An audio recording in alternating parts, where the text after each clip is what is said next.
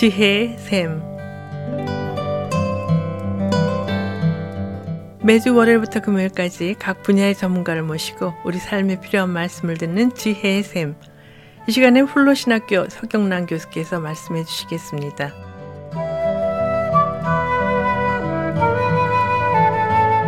안녕하세요. 오늘은 우리 지역 공동체의 평화를 위협하는 것에 대하여 살펴보려고 합니다. 최초 인류의 지역 공동체인 에덴 동산에서 하나님께서 인류를 위해 가지고 계셨던 비전은 바로 샬롬, 평화였습니다. 그런데 아담과 하와의 불순종으로 인하여 에덴 동산의 평화가 깨졌습니다. 그러나 하나님께서는 평화가 깨진 이 세상에서 하나님 나라를 세우시는 하나님의 선교를 이루어 가고 계십니다. 결국 이 땅에 예수 그리스도를 통한 하나님의 나라가 임하게 되면 하나님의 완전한 통치가 이루어질 것이고 또한 평화가 임하게 될 것입니다. 그렇기에 우리가 하나님의 선교, 예수 그리스도의 선교에서 평화를 위해 일하는 것이 중요합니다. 저는 보수적인 교단에서 신앙생활을 하면서 배우고 자랐습니다. 그러는 가운데 제게는 영혼 구원이 가장 중요하다라고 깨닫게 되었습니다. 영혼 구원을 너무 강조하는 바람에 영과 육을 나누게 되었고 신앙과 삶을 나누게 되는 치명적인 오류를 범하기도 했습니다. 즉 이원론적 신앙생활을 했던 것입니다. 하나님의 은혜로 예수를 믿음으로 구원받는 것을 강조하는 가운데 예수를 따르는 삶을 등한시하면서 구원을 이루어가는 구원의 현재성을 잃어버리고 있었습니다.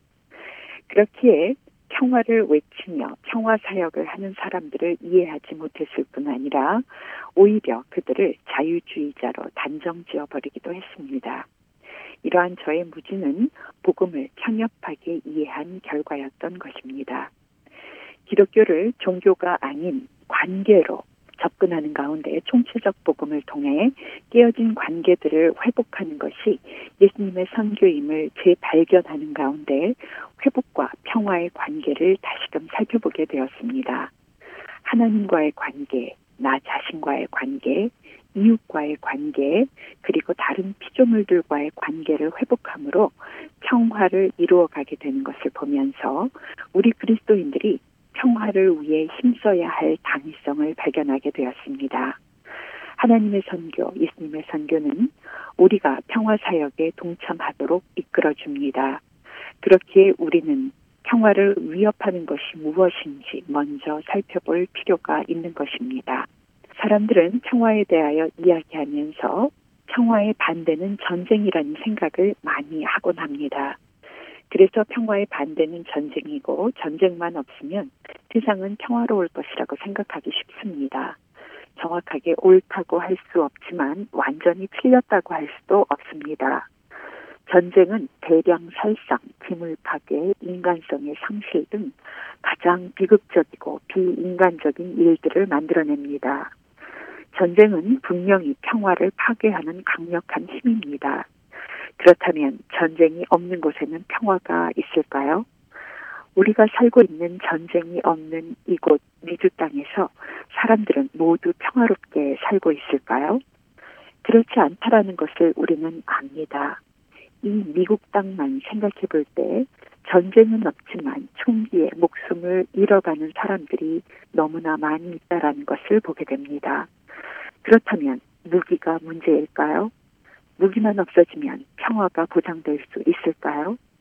우리는 이 땅에서 여러 가지 모습으로 불안하고 고통스러운 삶을 살고 있는 사람들을 보면서 무기가 없다고 평화로운 삶이 보장될 수 없다라는 것을 보게 됩니다.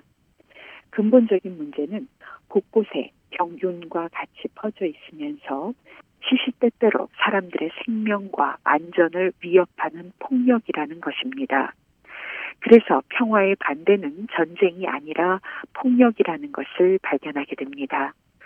생명도 행복도 미래도 보장받지 못하고 불안하고 고통스러운 삶은 평화로울 수 없는 것입니다. 그렇게 사람의 평화로운 삶을 위협하는 모든 것을 우리는 폭력이라고 합니다. 사람들이 평화롭게 살기 위해서는 결국 전쟁과 무기만 없는 평화가 아니라 폭력 없는 평화가 이루어져야 하는 것입니다. 우리가 평화를 알기 위해서는 먼저 폭력을 알아야 합니다. 그런데 폭력을 아는 것은 생각처럼 쉽지 않습니다.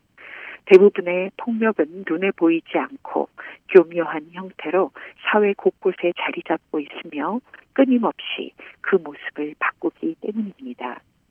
우리는 폭력이라고 하면 흔히 물리적인 힘으로 신체에 해를 입히는 모습을 떠올리게 됩니다.